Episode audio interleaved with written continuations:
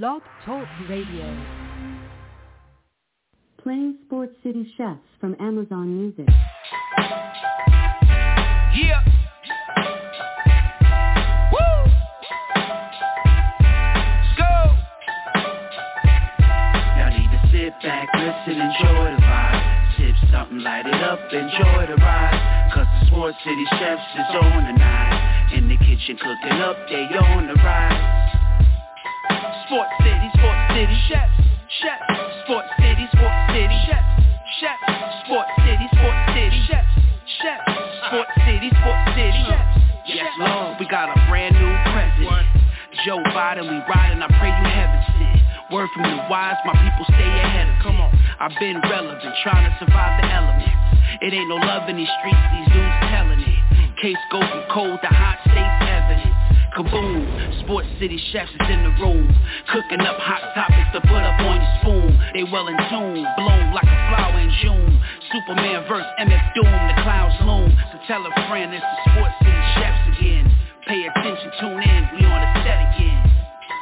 Sports City, Sports City chefs, chefs. Sports City, Sports City chefs, chefs. Yeah. Cabby, Taj Woo! Connecticut. Uh. Order. Took off his blazer, loosened up the tie, stepped inside. The kitchen timeless is alive. Sports City, what's going on? I still love the way that Cav and Taj tore that down because they still ended it on Connecticut. And I will start the show off of that. I'm going to end the show with that as well. Sports City, stay tuned. We got a little word from our sponsor, and we're going to kick this thing off. Please hold. This portion of our program is brought to you by PHI Apparel Company. PHI Apparel Company provides unique designs and high-quality clothing for the great fans of the Philadelphia area. With their original designs for all, there's no doubt that they'll stand out in the crowd. Act now and listeners can use the promo code CHEFS for 15% off any apparel when you shop online at phiapparel.co. That's phiapparel.co. Remember to use the promo code CHEFS for 15% off. Act now while supplies last. Shout out to Barry Jordan and the Jordan family, Mr. Larry Jordan. I will never forget you. Give you a moment of silence.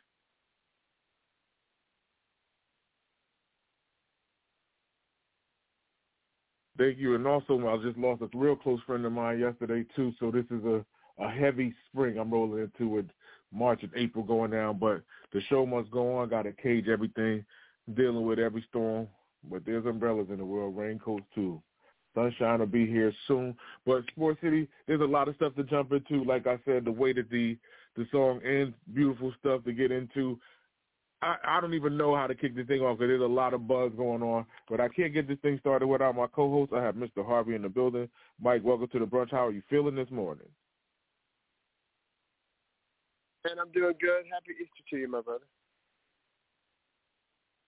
Happy Easter as well. Um, thank you. Happy Easter to everybody out there in the world. So the first thing I'm going to get into is, nah, I'm going to save that for last because this stuff is getting crazy out here in the world. But I'll give the appetizers first, get into some little hors d'oeuvres, and then entree kick this thing off and then shut this thing down.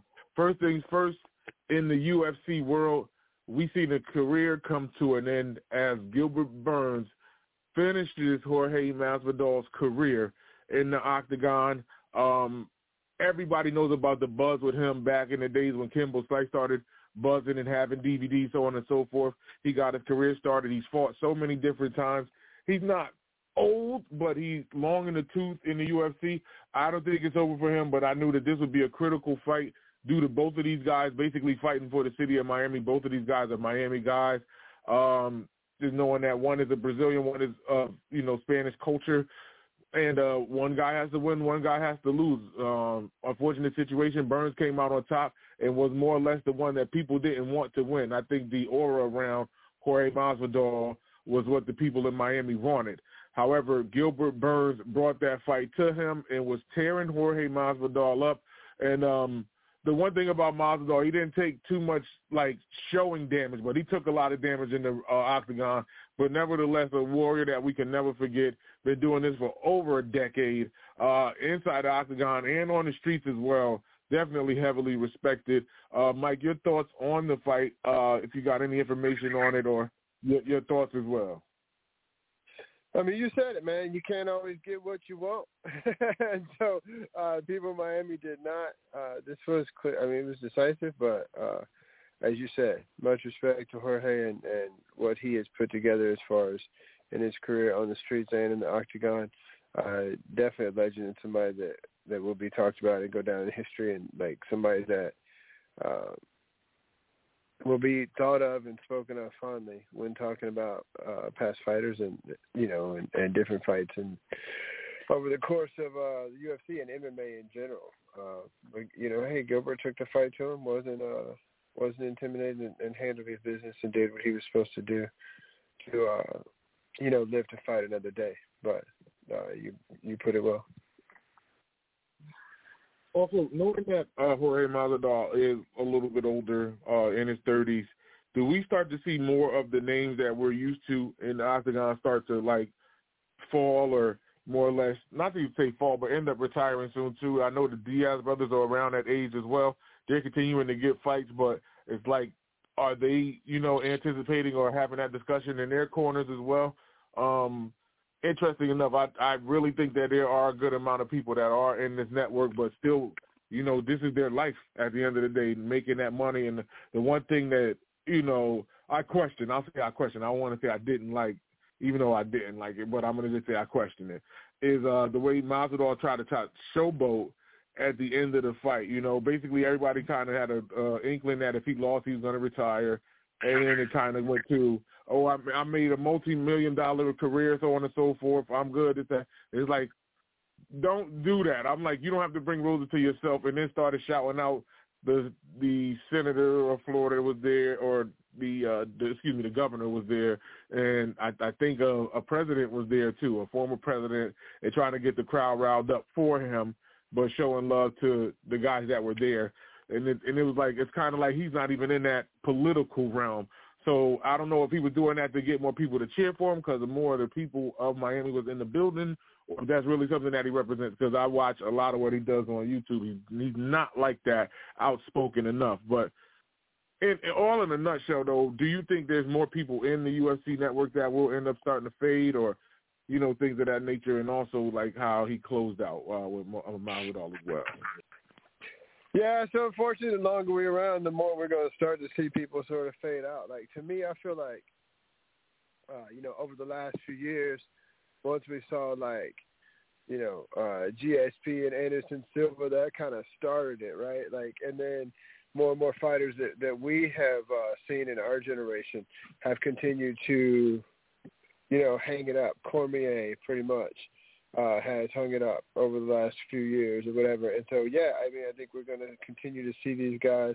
Like you said, the Diaz brothers are getting close.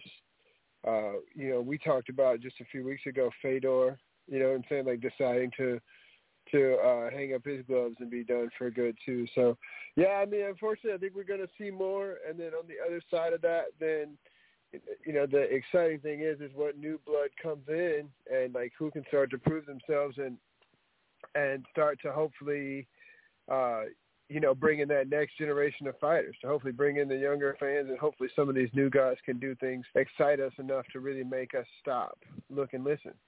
When I'm I make them stop, look and listen. You feel me? So uh, we'll see if we can uh, get some uh, get some some new generation fighters that can do that, right? And then the other thing I would say is you know, I think that when you've put like more than a decade or something into this business and you've you've done this for a long time, like there's got to be like a wave of emotions or things sort of hitting you, maybe kind of a sadness, maybe sort of a uh maybe relief, but just kind of a sadness or like a, even a kind of feeling of loss, like what now when it's all over. And so maybe in like the initial moment, um, the way to do that was to try to showboat a little bit, try to get people behind. Hopefully, like maybe some cheers or some of the sounds or waves can kind of maybe uh, help pull you up in that moment or whatever. That's the only thing that I can think of is like at the very very end, there's maybe sort of an empty feeling until you, instead of just sort of falling into that abyss for a minute, you sort of try to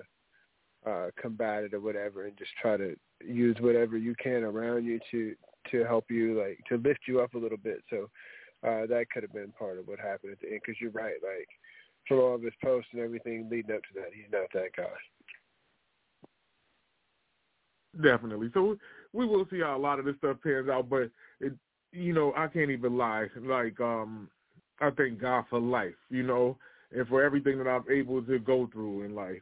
But um, you know, at the age that I'm at, and then seeing other people start and finish their careers and are younger than me, you know, or just remembering when this happened and their careers are finally coming to an end. In whatever respected form, spectrum it may be, whether it's on the football field, the hardwood of basketball, things of that nature, just watching people's careers come and go. You can remember when these guys are rookies or in high school or no less. And just like I said with Jorge Masvidal, watching him street fight, and uh, and, and Kim was like this as well. Um, and watching these guys be, you know, memories at the end of the day. And we just got to cherish the moment that we have with Jorge Masvidal. I definitely applaud that all of the entertainment that you brought to the game. And once the Diaz guys, you know, end up you know, trying to call it a wrap on their career, which would probably be within a respected I don't even want to put too many years on it, but I'll say two to four. I don't want to say five, but it can happen because you had guys like Randy Couture and them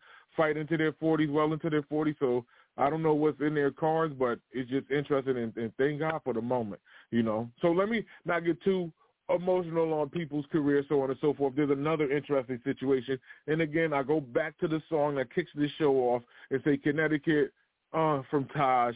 And um, the crazy part about Connecticut is, is is a partial. It's a partial, but Alex Pereira fighting out of Danbury, Connecticut, even though he's a Brazilian guy, um, he ends up losing his bout in the octagon to Israel Adesanya in a redemption situation in which these guys have history, but in the professional rank, this is their second fight. Um, but nevertheless, we did not think that this would go down like this, but this is real redemption because Pereira in their amateur career has knocked out Israel, and then they got into the professional ranks and he stopped them uh, when he just basically gassed out in the fifth round. Now this was in the second round in a clear knockout, like no winded situation. No, you got the advantage because your legs are hurt, or you know none of that.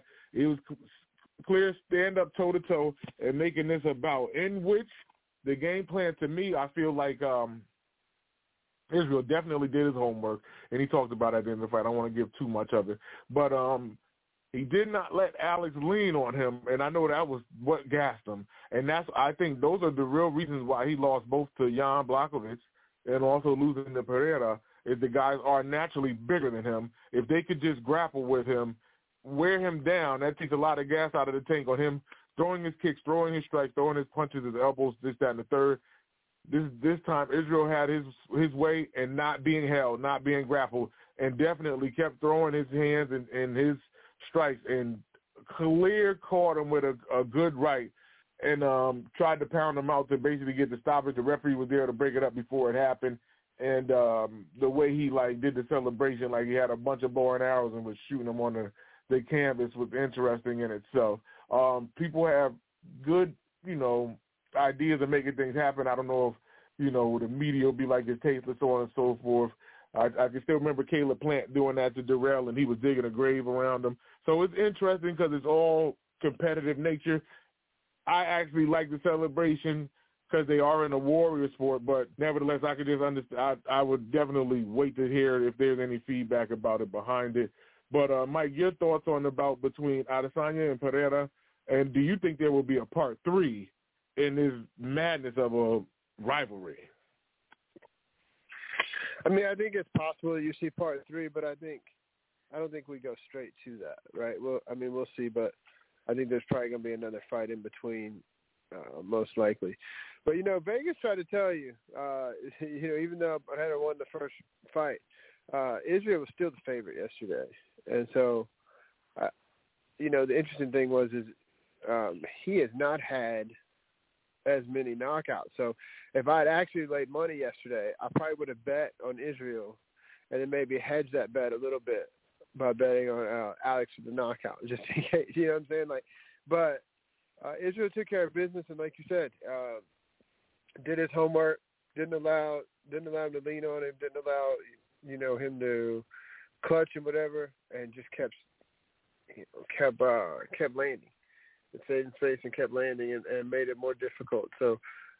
Uh, you know, watching him make those adjustments. That's what great fighters do. They make adjustments. They they come back. They readjust. And you know, we've talked about this before. This being a this being a combat sport, this being a anything can happen. Styles make fights, which is why he went down the first time. So how do you adjust and how can you uh, come back from this? And Israel clearly had a game plan and was able to execute it, right? So and took care of business in this in this fight. So you know what happens moving forward. I, I think that you could see them hook up again, but I, like I said, I don't think it'll be next. And as far as the celebration thing, that's funny. You mentioned the Caleb Plant one. That's what I always remember. Uh, but we can't have it both ways, right? Like these guys, especially when it comes to like MMA or boxing, these guys are riled up. These guys are full of aggression. These guys are going out there trying to, uh, I mean, in the spirit of sportsmanship, yeah, but you're trying to knock this guy out. You're trying to take this guy's head off or submit this guy. You, you know, it, you are charged up.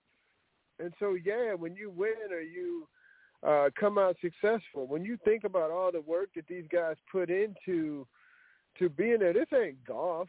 We ain't gonna just walk away and give it a golf clap and go sit down, maybe drink a little bit of uh, water and chill out. No, like these guys are uh, working for months, a lot of times away from their families and whatever else, uh, watching their weight, like um, and in a lot of ways putting their health at risk each and every day in that gym, sparring and whatever. So these guys are putting a lot into it. So yeah, these guys walk away with a victory or prove somebody wrong or get revenge after being beat the previous time or whatever. Like, yeah, people need to be able to celebrate. You know, like it ain't no disrespect, but you know we talked about earlier in another sport this week. But life is about, you know, these sports are about competition and trying to be the better person at the end of the day. I mean, and how many of us even on playgrounds, right? Like TP, you play ran three on three, two on two, or whatever else on the basketball court growing up. You hit a shot on somebody or block somebody's shot or steal to make a steal, whatever. You're gonna let them know about it, and that's what kind of builds character. So you know, good on him. If there's repercussions, like you know, like people need to grow up and understand, like you can't have it both ways. These guys are charged up with aggression, ready to go. You want to see them lay it all out on the line in the cage and do everything to like try to entertain you, and then at the end of the day, like there's a drop. Like at at the end of a fight, there's a drop, and so if you don't, ex- you know, you can, you can, like I said, they're gonna expend sometimes emotion or let the rest of it out by celebrating and whatever else, and uh, you you you know, hey, they're human. please don't talk about me in those sports because I am the worst one to put the mirror in front of, almost, especially basketball or football. I'm the worst. I was the one talking junk on anything. If I got a tackle or a sack, I'm talking. If I lay somebody out on a, a crackback block, I'm talking. Like basketball was the worst because I try to emulate my game after Larry Johnson grabbed my mind. He always would jaw or scream after he scored. So I'm the worst. Please don't, not in any sport, because I'm the one that would be the guy getting in trouble. I can still remember my senior year in, in school. Um, I was talking so much like I was making tackles, and um, the ref came to me was like, "Stop talking to him." Halftime came. It's like if he say one more word, we're kicking him out. Because I was I was literally going crazy in the game, and, and I couldn't be stopped. And the running back was my cousin, so I literally was talking junk to my cousin, and it's like they won't even let me get that out. But I, I know how it is, and, and knowing the competitive nature uh, in everybody's body, no no matter who it is. It's like you want people to be perfect and get a good hit and just walk away, keep their mouth shut, or hit a three from half court and don't say nothing, or get a steal that ends up sealing the game and not spike the ball or when the buzzer sounds. Like there's so many different scenarios that we achieve something that we want to let people know. Like this is from warrior tactics. This goes back to back in the days when hieroglyphics were on the wall. People won, they celebrate. Like I don't get it quick enough so I can say this as quick as possible. Like the XFL, I'm a fan of the XFL. I finally watched my first game of the XFL. They even allow big hits. And like if they get up and scream after a hit, there's no flag being thrown and unsportsmanlike conduct. They know that they're taking away from the game in the NFL. The XFL is exposing that and um, keeping the fun right back there. If the NFL keeps it up, people will probably start to transition toward the XFL. Not it won't be bigger than the NFL, but I know people will have more fun watching the game, and this goes hand in hand with the celebratory situation with Israel pulling this off too. So job well done. I haven't heard anything yet, but I could just imagine it happening because people want people to be perfect, and I doubt it. And um, it's just a whole nother nonsensical situation that they want to address. That I guess be a, a better sportsman, if you will. But um, nevertheless, like you, we were just mentioning, I I hope it doesn't go straight to the third, but I would not be mad at it because Pereira actually defeated Israel interesting enough, and he got caught with a hit. And that's the wild part about being knocked out is that potential could always happen again after somebody finds that button. Um, unfortunate situation that happened to Roy Jones. Once Roy Jones got knocked out by Tarver, almost everybody that he fought was getting knocked out. So this same situation could happen in front of Pereira too if he's not, you know, on his game and you know, getting better at his craft, so on and so forth. He's definitely going to have to protect it because uh, as soon as somebody gets there, that could be that button sealer, and he'll continue to fall. Um, incredible stuff, incredible fight, and um, this doesn't say anything just yet. This month of April is just beginning. There are a lot of fights, including Tank uh, Davis and uh, Ryan Garcia about to fight. There's a lot of fights coming up. Uh, Canelo's having a fight too. Um, and and what he said uh, just recent as of this week, he is gunning for Bivol. He wants the rematch, and to me, I don't think he should do that because Bivol's heavier than him, and Bivol exposed him like crazy. And um, what he was saying was, if he gets to land his power shot, he thinks that he could damage Bivol, but Bivol's undefeated, younger than him, and is a straight bull and was coming forward. I don't know what Canelo could do differently in the next coming months. I think he wants to redeem himself because uh, he has a big name I can't even say had with a D because uh, I gotta respect Canelo because of what he's done. But this is this is that gladiator stuff and and trying to find that warrior within inside themselves. So job well done to the guys that were just mentioned, especially you know Jorge uh, Masvidal's career coming to an end. Israel redeem, redeeming himself. I'm wondering who's in the cards for him in his next fight. Um, but more than likely, if Pereira ends up fighting him, uh, what is it? It's April if it did go into the summer, it'd be insane if they can get part three. But I want to see who ends up fighting anyway. If he sits on the belt for the year and it comes up to another fight later in the year or next year, but we'll see. We will see. Okay. Now, this is interesting enough, Sports City. There's a lot of stuff going on. A lot of postseason on the brink. The NHL is getting ready to get their run toward the Stanley Cup. The NBA is. Uh, I don't even know how to like set the table for this, but today is the last day of the regular season.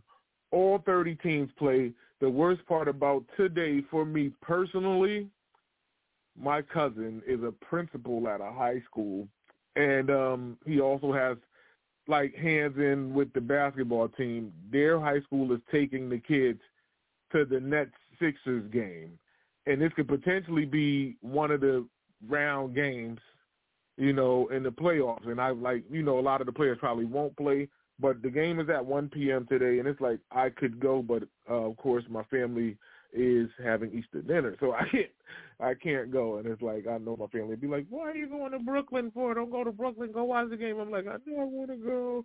So this is this is me personally pitying myself, like on a, a, a good holiday to see the family. But nevertheless, Mike, the postseason is in front of us uh, especially the Western Conference with seven through ten. Uh, things can change by today, so a lot of these teams probably will play um, due to the, the way that the standings may end up panning out. Five through nine in the West can change today if things fall out in the play. Your thoughts on how this thing is looking in the NBA? This season has been definitely incredible. The parities everywhere.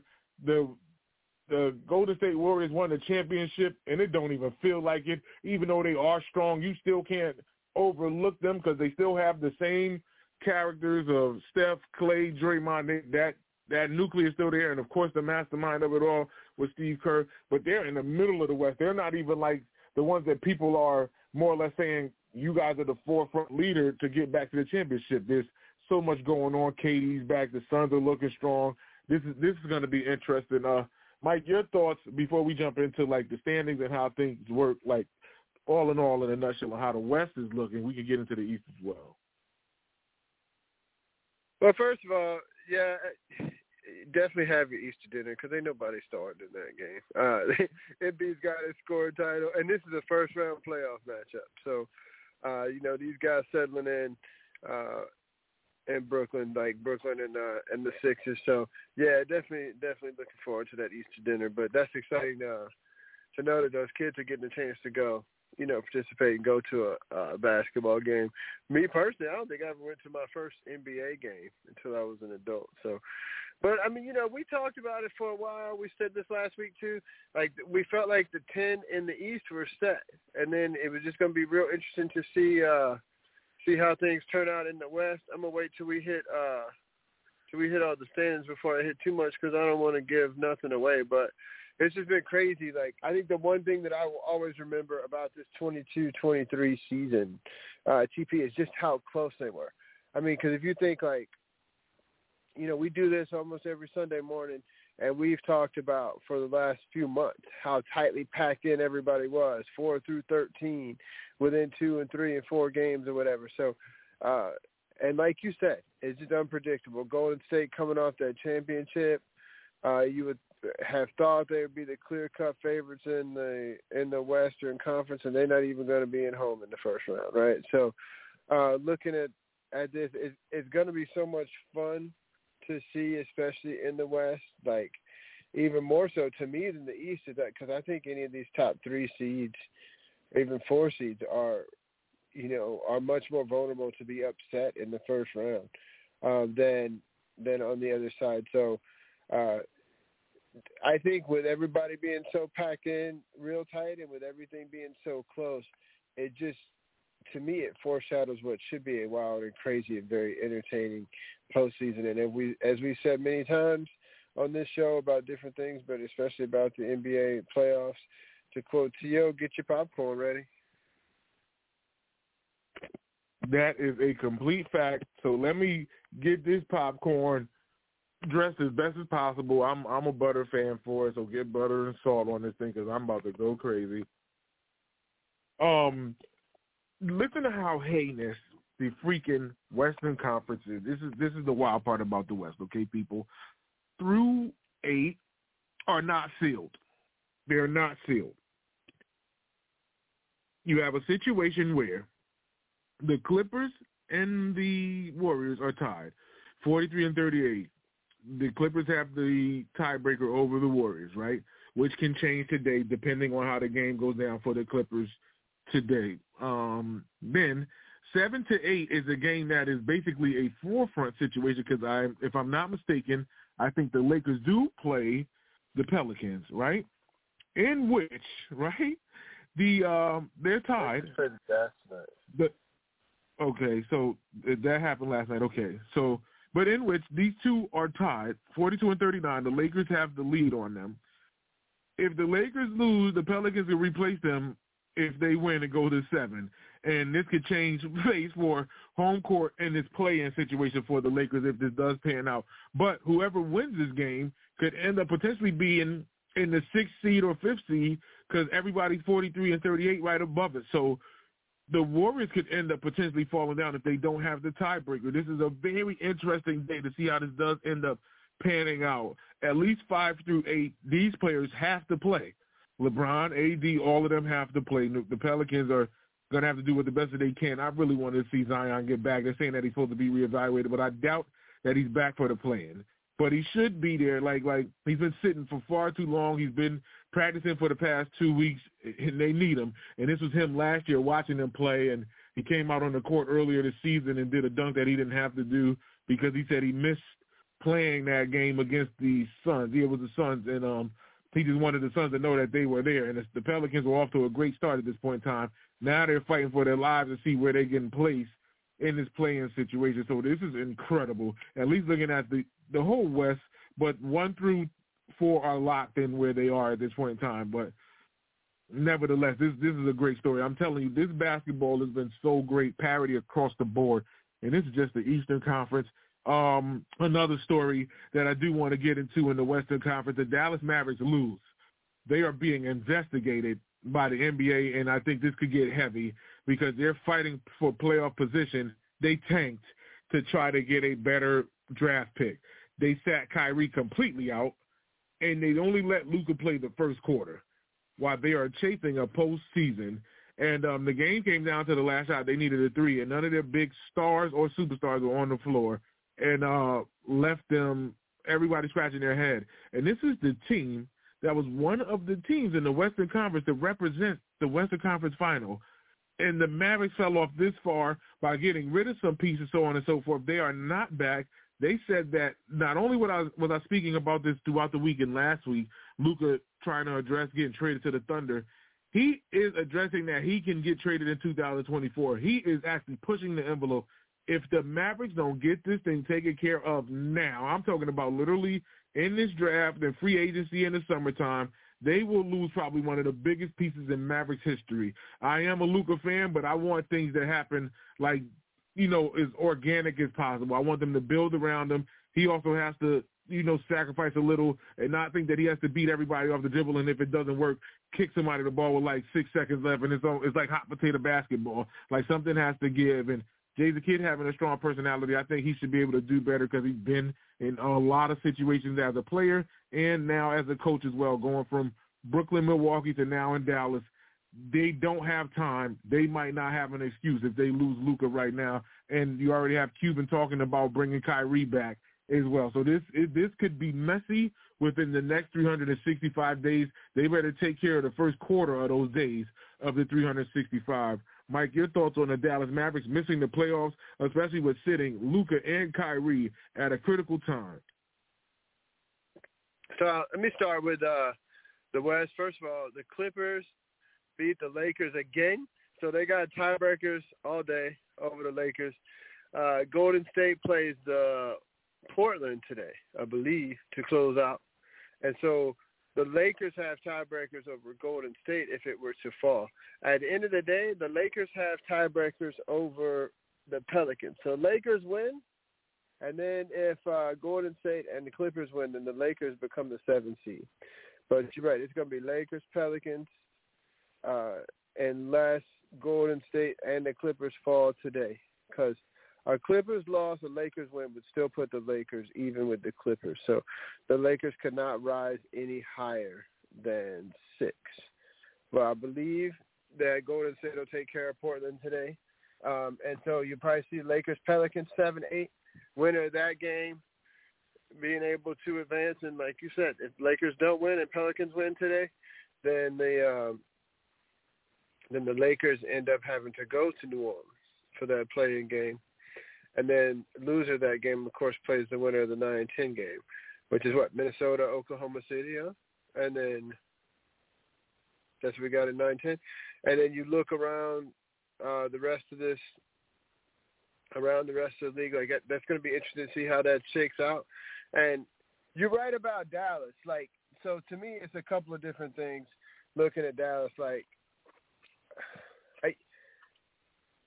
they go get Kyrie, and I think maybe they somehow believe like, okay, with Kyrie and Luka, Kidd can figure this out, and this team can be like have a chance to really push for a Western Conference title. And as you said, like this is a team that just last year was in the Western Conference Final. So what a quick fall from grace, and like why you didn't even try to get into the play in or whatever when you had the ability to do so kind of strange to me when you look at how much parity there is in this Western Conference, and it makes you wonder if you just know that you don't have that team that can compete, and are you just like throwing in the towel based on the moves that you made last summer? And so I agree with you, uh, but the other thing I want to say is I, I think that Dallas has to figure out for sure how they want to construct this roster. Like you said, let's take care of the first I'm a, like you said, quarter these days. So over these first 90 days between now and first week of July, what you gonna do with the draft, free agency, um, even if you got to make pull a couple of trades or whatever, what are you to do to try to surround this guy with the right talent to be able to win? You cannot. If you're Dallas, I don't care who your owner is and how much people like playing for you or whatever else. This is not like one of the most desirable teams to go to in the NBA. It's not a bad team to go to, but it's not like uh you know they got it they've won before but you know this isn't a historically great team um and so you got to you got to get this right you can't afford to lose Luka Doncic without really you know you better be real creative if you're going to as far as rebuilding your franchise. But you wanted to, this is a guy you mortgage your future for. So what are you going to do? Like how are you going to make this work? And this is a very critical next 90 days for the Mavericks franchise to figure that out. But also that being said, Luka, you're not you're not Shaquille O'Neal either, and you don't have Kobe Bryant to help carry you. So at the end of the day, too, this is on you as well to come back to show up at training camp and to start the season in shape. Don't be using the season to round into shape. You know, like you're supposed to be a franchise like pillar, cornerstone type player, a guy that this franchise can be built on. Uh, so don't be trying to use the first part of the season to round into shape. Do the things that you need to do. If you want to be great, then do the things that you need to do to be great. Otherwise, it don't matter where you get traded or what roster you're. You're going to end up with very similar results. You start belly aching now about not wanting to be there. Uh, listen, you never really made out the first round, second round of the playoffs over the last two years until finally last year then you finally make it to the conference finals, and then now you want to complain about, oh, I miss Jalen Brunson. Uh, you know, what, did you push to try to keep him there last summer? You know, who knows? But yeah, Dallas got to figure this out. But at the same time, like it's as much on the players too to show up, um, on the player to show up and be ready to go as well. Historically great, I question. Uh, I, I might have to give a little pushback because Dirk came in in what '97, I think like '97, '98, and really they were getting a lot of 50 win seasons. So yes, that's there for Dallas. Like I want to say the '90s and before that, like you know Dallas was struggling, but since Dirk has been there, there's kind of been a precedent for the Mavericks to kind of bring at least a playoff contender there. Like they've had one season got bumped, and it's always that narrative of figuring out what Dallas is going to do at the end of the day. I still can remember when Dallas got bumped as a one seed, losing to an eight seed because Donnie Nelson knew the show. You know, and it, it's incredible that Dallas is back in, in front of the situation. Luka, I am pained to say this right here and now, but I don't think it gets any better for Luka. I think it's over for Luka to improve. Luka has a heck of a crossover. He can post you up. He moves at his own pace. He can shoot the shot how he wants to shoot it. What else can he improve? I don't I don't know what else Luka can improve other than to sacrifice and move the ball. And I think that he could play hero ball because he's an awesome player, but he's not a hero player. He's not, and they lose games once he starts pulling that. And now it's kind of they have to retract their steps. I wish they could say sorry, but they won't because the NBA is a business is a business just like other situations. How much do we blame Porzingis? Should they say sorry to Porzingis? How much do they look at Dinwiddie and keeping Dinwiddie? Nobody mentions Spencer Dinwiddie and how much he meant to that team last year on the run that they made. Do they say sorry to Jalen Brunson and not paying him because now everybody wants Brunson to be back and Luka's talking about he misses him a lot? Dallas is in a haywire situation. They brought in, like Mike said last week about Christian Wood. He was another big that everybody thought would help turn that around. For not, he's not the guy for them. They're gonna have to go into the draft and try to get a big. They brought JaVale McGee in there to be a big guy. For not, he's a, a piece to the puzzle. He's not a big staple in the fold at the end of the day. Dallas has so much to get done. A lot of people to recognize that was there, and it just didn't work out with Luka being there. Um, again, Luka, you're awesome. You're one of the great players in the league at this point in time, but I don't see it getting better. Um, I could care less if he's in or out of shape. He could run into it because we've seen James Harden do that, be out of shape and get into shape quick. These guys have millions of dollars. They can get in shape in a week or two. That's all they need to do is just get their lungs together and they're back at it. But Luka's situation is definitely difficult, especially with him and Kyrie since Kyrie's gotten there when they played together, I think they are five and eleven together, and they're trying to bring Kyrie back. Dallas is in a tornado right now. I don't know how they fix this. There's so many pieces all across the state of Texas because it just got blown up in the worst way. Uh, Dallas may be on the outside looking in for a while because every team in the West is getting stronger and better. The parities across the board, and Dallas showed their hand last year, got rid of the pieces, and they're on a rebuild again. Like I, I don't know what they did. General management, the fingers being pointed at you, Luka. You're I don't know what you can. If you get better than what you are right now, Luka, I'll tip my hat because you've already done a good amount in the game right now, and you're young, and you're young. But we will see. Uh, that this is just speaking on Dallas alone.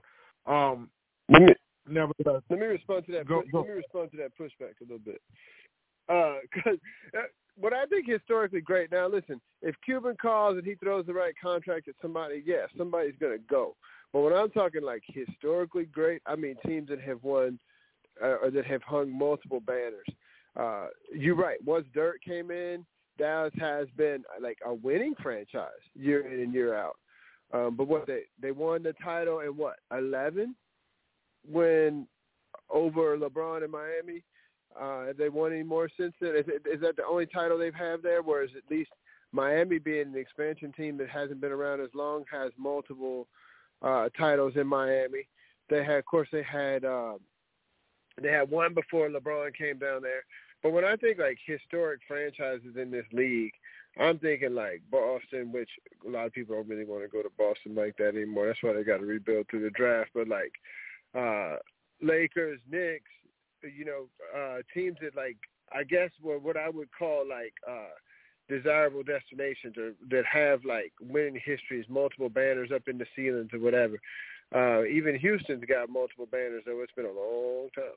You know what I'm saying? Like so uh, I, I guess that's what I mean by historically great. Yes, they have been a winning franchise for many years, but uh, very few people outside of like uh, the Dallas area. There are some, but very few people outside the Dallas area like probably just grew up wanting to play for the Mavericks like that.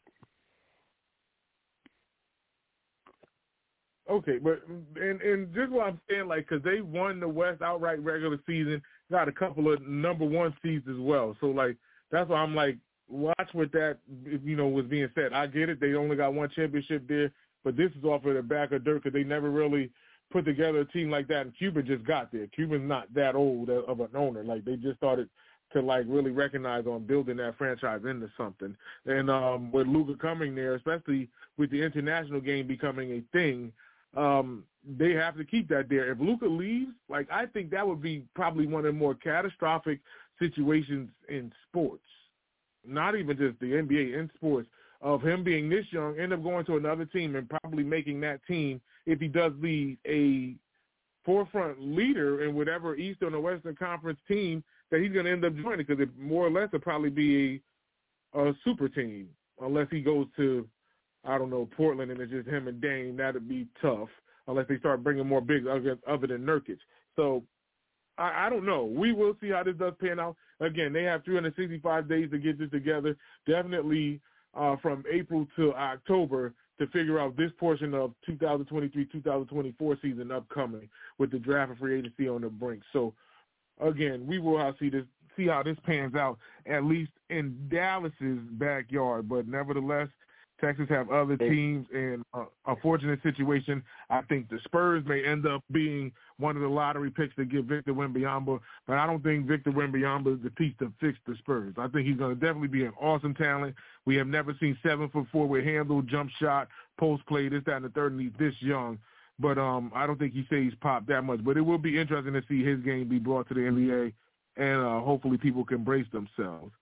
Um, Keep in mind, something you're trying to say before? Go, outside the top ten, Dallas better hope those lottery balls fall just right too, because if this pick is outside the top ten, they lose this pick to the Knicks.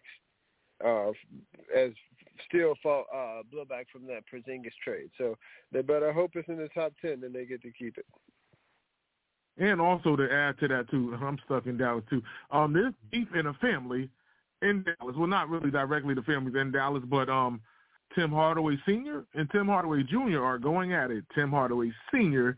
said both Luka and Kyrie are not leaders. He would never want to play with them. And Tim Hardaway Jr. said he does not agree with his father. He's a thousand percent wrong. He said, especially Kyrie, and this is the beef there. He said Kyrie's a leader.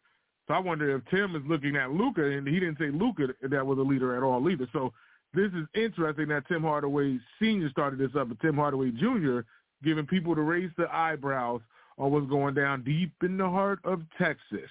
So um, moving right along into the Eastern Conference, and then we're going to end up getting out of here soon too. Um, the Bucks are holding the one seed. The Celtics are at two. Uh, the Sixers are at three. The Cleveland Cavaliers are at four. The Knicks are at five, and a lot of this is looking like it's going to stay put. The Nets are at six. The Heat are at seven. It won't it won't change unless the Hawks and the Raptors can change. I think unless they uh, if the Raptors if the Hawks are owning the tiebreaker, they stay still because there's a 41-40 here. I think if the if the if the Raptors win, they both be 41-41. It depends on how this pans out. And I gotta tip my hat to the Chicago Bulls because the Chicago Bulls were on the outside looking in. They did not look like they were gonna be play in ready, and they are now here at this point. Everybody from the Wizards, Pacers, Magic, Hornet, and the Pistons are out. And the Pistons look like they, I think it's the Pistons and the yeah, the Pistons have the worst record in the NBA, so the Pistons may end up getting Wembanyama. They may have more lottery balls in the situation. But Mike, your thoughts on the Eastern Conference before we get away from basketball on how this is interesting enough with a matchup that we're getting ready to see with this coming week. So you know, we we kind of talked about this. The top three being locked. Uh, Cleveland, New York. That should be a very interesting first round series good on Brooklyn, man, being able to even after the trades and after all the you know smack being talked about the organization, whatever else, being able to hold off the Heat, get out to play in, and get a first round series. It's gonna be interesting to see how they hold up. Uh, you know, I don't expect them to beat Philadelphia, but I think they'll compete and play with them in the series. Um, you know, the Heat. Every year, people talk about can they contend. But uh, you know, Hawks Heat in that one game to get into the seventh seed. Okay, you win, you get Boston. Uh, the loser then plays the winner, Toronto, Chicago. And listen, Chicago looked really bad at some points throughout this year. Um, but listen, you still don't have Lonzo Ball. They've had some injuries and different things. I don't care what anybody says. Yo, Billy Donovan can coach, uh, and so Chicago has a chance. If not, you know, the winner of them in Toronto will play the loser of that Hawks Heat game. Keep in mind as we talk about these play-ins too that I, you know, they've been doing these for a couple of years, and I believe now, more times than not, the loser of that seven-eight game ends up losing to the winner of the nine-ten game. So uh, that's something to watch moving forward as we get into this uh, playoff uh, picture throughout this week. This week coming up, but you know, I'm lo- looking forward to seeing how this pans out. To me, this is a very still. It's going to be interesting to see how it falls, but unlike the West, this is a very top-heavy conference. I believe that there's a very good chance that the top three seeds advance out to play, you know, and then you see the Cleveland, New York winner. It'll be interesting to see how that series kind of shakes out. But to me, this is a top-heavy Eastern Conference. Can there be an upset? Sure. I don't expect one where I believe things are going to be crazy in the West. But at the same time, even if it does pan out the way I'm thinking it's going to, I think the second round should be very, very entertaining. Listen, uh, don't miss Boston Philly. You know, that's a rivalry that goes back many, many, many years too. Uh, 40 plus, like really longer than that. But like in my lifetime, uh, we've seen a lot of Philly Boston back in the 80s with Dr. J and Larry Bird and all that back and forth or whatever. So to see that kind of rekind- rekindled again uh, should be very, very entertaining in the second round. And there's a lot of animosity between those two cities anyway. They're, they're kind of rival cities, so uh, it could be very, very entertaining if they both take care of business and move on. Same kind of nastiness in both of those cities too. Both of these fan bases do not play any games. Interesting. I'm looking at. I think the Knicks could end up upsetting the Cleveland Cavaliers if they're not, uh, you know, on their p's and q's. The one thing about the play-in, would DeMar DeRozan play spoiler to his former team, the Raptors? with the 9-10 matchup, that would be interesting enough because he would have to go be the enemy across country lines in Toronto because Toronto would have home court uh, if this does end up panning out right. Depends on if the Raptors could win and the Bulls lose, so on and so forth. But right now, I have it set. Um, DeMar DeRozan could definitely play spoiler in this situation. Uh, MVP situation, Embiid ends up winning the scoring title for the season. Jokic and Embiid are at the top of the MVP situation. They're saying Giannis is third when you're speaking of these three guys right now. Tatum's in the discussion as well, but they're saying he's like four. Uh, how do you feel about the MVP discussion with these guys? Do you think Embiid has put himself in front? Does Jokic hang on because he's in front of this near triple double season? Your your thoughts on on these monsters before we get away from basketball? Man, like it's hard to really because cause to me that I also look at like best player on the best team and like Milwaukee being able to clinch the East. Uh, you know, I still got to give Giannis a long look. I I always said I'm gonna wait till the season's over before I 100% uh, vote on it. Um, I I definitely don't give it to Jokic. So I I just don't like. I don't think that this year this has been a really good year for him, but is it any better than the last two? And has he really um does he stand out to me? No, not necessarily. Like good good season, but he don't really stand out to me over the other two. Uh, you know, I kind of lead Embiid, uh, but I want once again I want to sit and look at Giannis's numbers again once the season's over, and, and really stop and think about it. But I I probably go either Embiid or Giannis. I ask me again Wednesday night when we do the Carlos Cookout. Shameless plug, nine o'clock Eastern on this uh, very same network. Uh, but and I'll probably go Jokic third, and I agree with you, Tatum fourth. And once again, no no shade to Jokic and no disrespect. He's had a good season, but I don't believe in Denver, yo. And so uh, I, I'm really impressed with what Embiid's been able to put together again this year. And once again, Giannis, when everybody's kind of gunning for him, uh, a really good season for him. And and I I like the numbers that I look at and just watching him play. Uh, you know, he there are times that he looks like the best player on the floor. So uh, it, it all depends on when you ask me. As far as Embiid or Giannis one, two, I, I might tell you differently in an hour, but Jokic three and Tatum four. I don't know what to say about the situation. Embiid is in back-to-back seasons winning the scoring title. What else does he have to do? Um, Giannis's stats are gaudy these guys went on the run at one point, winning 15 straight, like going crazy, especially with a break in his hand. Also, that's another thing to look at as well. So these are the incredible situations that's actually going on within this MVP race. You can't even overlook what Jokic is in front of. We're in front of history with Jokic. If he could get a third back to back to back, you know the NBA loves the storylines, especially with him at this point in time where he's the one that people like. He's a fan favorite. So I don't know how the NBA is going to end up weighing this because Jokic has done his work too. Um, I, I don't know if, if Embiid comes up short. It's kind of like how James Harden was going through it in the early portions of the 2010 where we thought Harden was doing just enough, but he kept getting clipped by either Steph Curry, Russell Westbrook. The list went on and on and on until Harden finally got an MVP trophy. Is this the same situation that Joel Embiid is facing? Why he's unstoppable at this point. He's finally figuring out how to go bury himself in the paint and take shots when he needs to, not just to play the loafing basketball, sit around the three-point line and just throw up shots. Like he's actually making you pay and having 50-point games and so on and so forth. Embiid is doing work to be recognized at this point in time. Either one of those three I would not be mad at, but I feel like Embiid may might edge them. It, and I, I, doubt, I doubt if they even play today. I doubt if any of these three play. But if they do, I, I wonder which one does play and comes up with a big game to try to get that last little hoorah on his bid for the trophy. Okay, so we yeah, are winding down. Oh, mm, sorry. Go ahead. That's why I, I, I agree with you. I don't think they will, and if if they do, it would be specifically for that to try to like that one last campaign. But everybody's seeding is set. Everybody knows where they're going to be next round, and all these teams have uh, you know, their sights or ambitions set on playing for titles. So I, I don't think we'll see any of those three today. I agree with you. Okay, we are winding down on time. Um, Major League Baseball is underway uh, as of the past couple, well, I say the week and a half, just to be fair enough. Um, I'm going to start from the National League and work my way to the AL. Um, the West, it has, I'll, I'll do the I'll do the West first.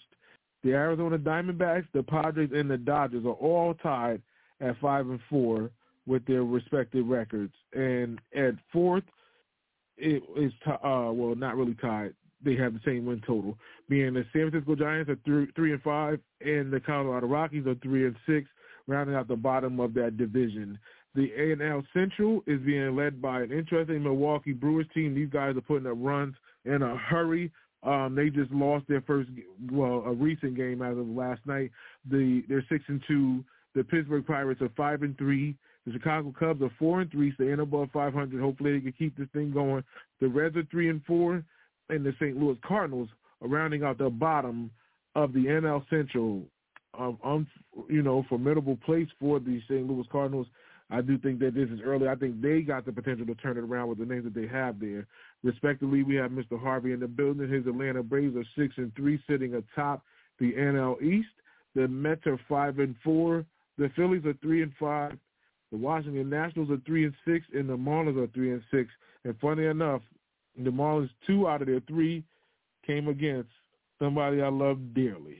Coming into the AL, the AL West starts with the Angels turning this thing around early enough. They're five and three, sitting on top of the division. The Texas Rangers are four and four, sitting at five hundred. The Seattle Mariners are four and five. Thank goodness for their last couple of wins. They won two in a row and knocked off the Guardians. I was watching every last bit of that. The Astros are three and six. I've been watching them catch a little backslide, losing their last series, uh, the last two games at, at least, well, in the series that they're in right now. And to round out the bottom of the situation in the AL West, I feel very bad for you guys, the Oakland Athletics.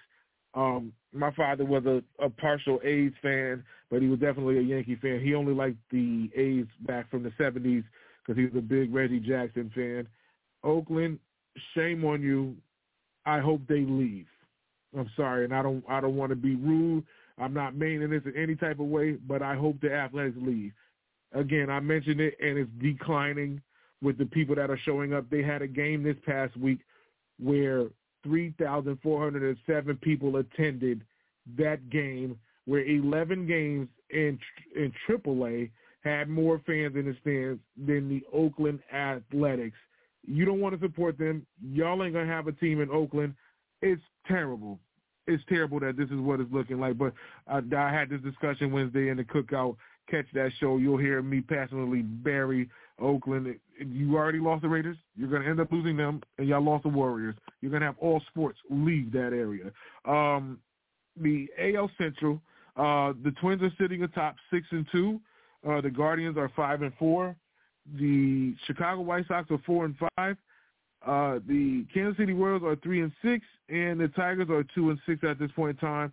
Bad situation for the Tigers. They are facing injuries, and people are leaving the organization at the same time too.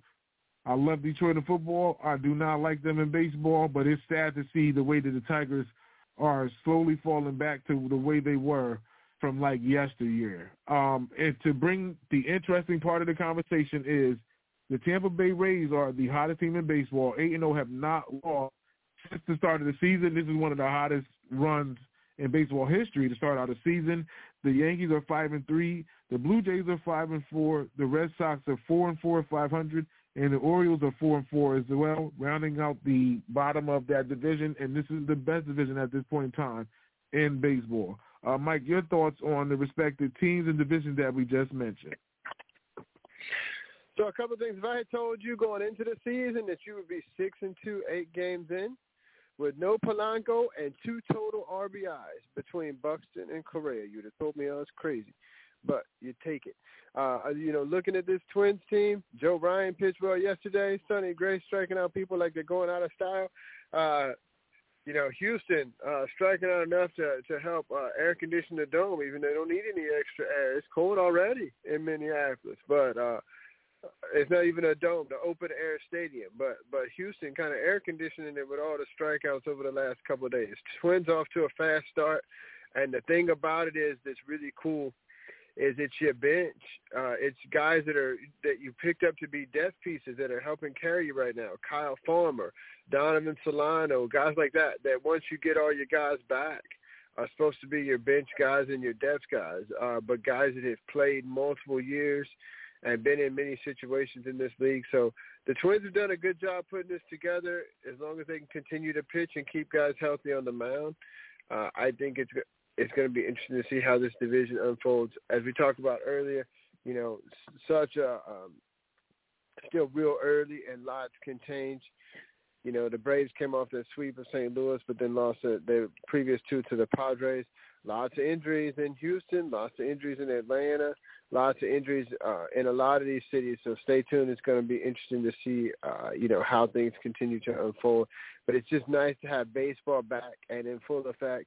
Uh, teams all over, you know, games going every day, something happening, you know, in baseball it's been fun to see. Like you can't turn away for as long anymore with these pitch clocks and everything else. And then I think the other thing to just to point out that I, I think is fun. You mentioned uh, the AL East looking like the best division. Uh, the fun thing this year too is everybody playing everybody, so you're not going to be as stacked against 18, 19 games in your division. You're going to see every team in the major leagues this year, so that's exciting to me. And, you know, as we come out over the next few weeks, we'll continue to, you know, hit standards and talk about what's going on in the league. But, uh, you know, I'm glad we have um, tonight on Sunday night, Atlanta and San Diego. Um, see if the Braves can split or if they drop three out of four in their fo- first home series. You mentioned the Brewers have really started off quick, fast, in a hurry this year, scoring runs. St. Louis shut them out last night for the rubber game of that series. And the White Sox, man, like they look like I got some time. Boy, teams have been hanging some runs on them the last few uh, few games. So, uh, just real interesting to see. And then you mentioned Detroit right there as far as the the youth era people leaving that organization. This is the team that's just still trying to figure it out. I think the uh, the Twins and the Royals are still a ways away um, in that division, but you know, lots lots of baseball happening, and it, it, it's fun to have the game back, and it's also fun to see a little bit more action on the base pass too. So that's what I got for you. He is watching Twins baseball. This guy is knowing my players and what's going on. I was actually mad as ever that we picked up Kyle Farmer because it's like we got infielders, we don't need him, and this guy already got a walk off, and they're saying the addition of him to the clubhouse is bigger than what they expected. Like he brings a lot of, you know, past history and, and what he's bringing to the game, and is a, a a person that's trying to prove a point. Also, Gallo, Joey Gallo's actually been hitting the ball too. So the one person that I'm waiting on because he's one of my favorites, but he's fell off for the past two or three seasons is Max Kepler, and he's on the IL right now. Been hurt. He's on the 10 day IL right now. And uh, out the gate, he's only two for 16. He only has two hits on the season. So one was a home run. So of course, he still has his slugging ways, but um, he's gonna have to get back out here and be an impact player because the players on the Twins are putting it together right now. And I could, of course, be biased because I watch these dudes every doggone day. But um, nevertheless, everything in the AL, I do want to see the Angels remain healthy again. What Mike said, if this pitching could stay solid in Minnesota, Minnesota can be a threat, and I feel like they're doing it right now. I it hurts me to it pains me to say this about the Twins. I keep falling back into the love, but um, it actually is better with Miguel Sano gone. Um, Sano was wasting at bat, striking out, couldn't even, you know, other only contact he could make was a bomb. If he he couldn't even hit for like a base hit, like a, a single or double. Like if he did, it was very rare. And nobody in the MLB is trying to touch him. And this dude is a monster at the plate if he can catch one, and is actually helping the Twins do a little bit of damage at this point in time too.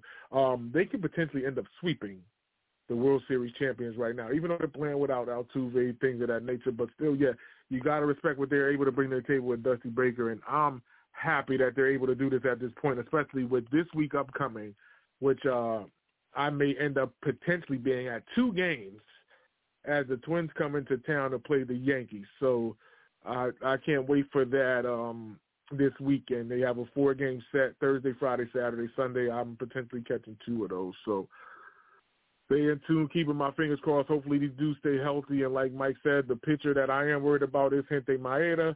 Uh, his first start back from missing the whole season. He's hurt already, um, but they just said it was just a cautionary situation that they pulled him out. But I don't know if he's going to get back on the bump soon, but we'll see just to keep a close eye on the situation. Um, this is all of it in a nutshell. I'm trying to give y'all as much as I can because I try to cram this and hurry up and get things going for the day. But um, Mike, I need a plug, close out, shout out, anything that you like to promote as we shut the doors here at the brunch. Man, first of all, shout out to UTP, man. Without you, I wouldn't be here, wouldn't be doing this stuff. Uh, and shout out to the other. Uh, so much love and respect to you. Happy Easter to you, everybody in the Powell uh, family. And I know I know you got Taylors and other names in your family too. So happy Easter to all of them, man, from Connecticut all the way down to the Carolinas. Everybody's got some of your blood that runs through their veins, man. Happy Easter to all of you.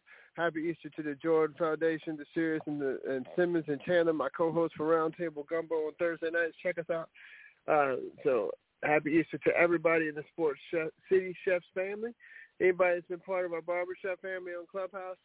Uh, and anybody that's been a supporter and follower of us, help us to remember the reason for the season, be grateful for everything that we have, and check out sportscitychefs.com. Check out the blog, the websites, everything we got going on. Uh, usually have a football show on Tuesday nights, a callers cookout on Wednesdays, roundtable gumbo on Thursdays, and you hear us here on Sunday morning.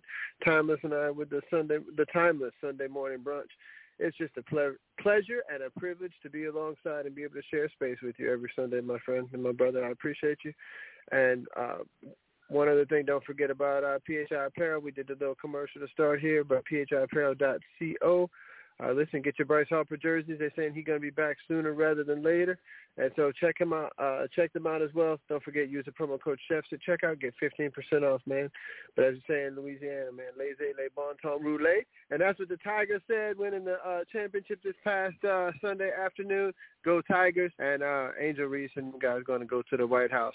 But uh, go Tigers and uh, and who that coming up? We got the draft coming up this uh, this week too, TP. So in the next three weeks, so looking forward to seeing what both of our clubs do, you know, as we move forward. But uh, once again, thanks for having me. It's always a pleasure and a privilege.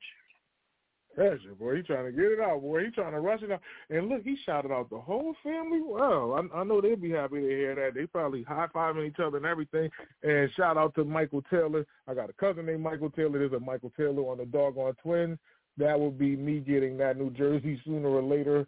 God willing, I hope I can get it before the game, but I doubt it. But um, I need that Taylor jersey because that's blood. Now I got a reason to get a jersey, the new Twins print. Uh, that is for sure.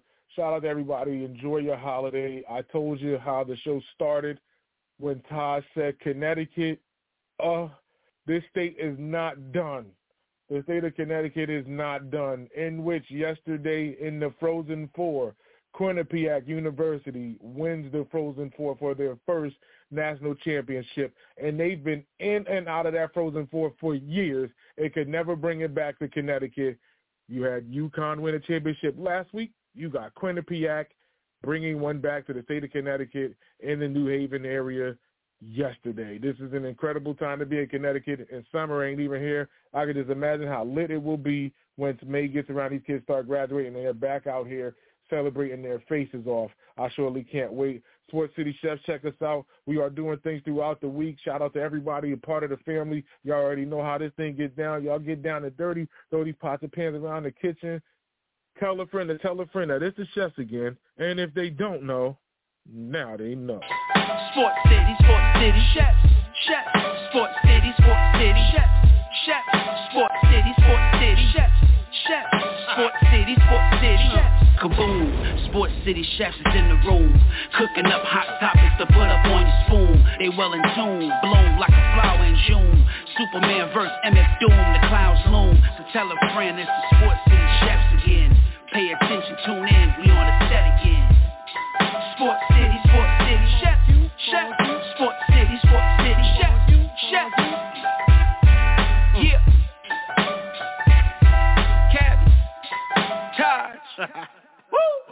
Taj Connecticut. Uh.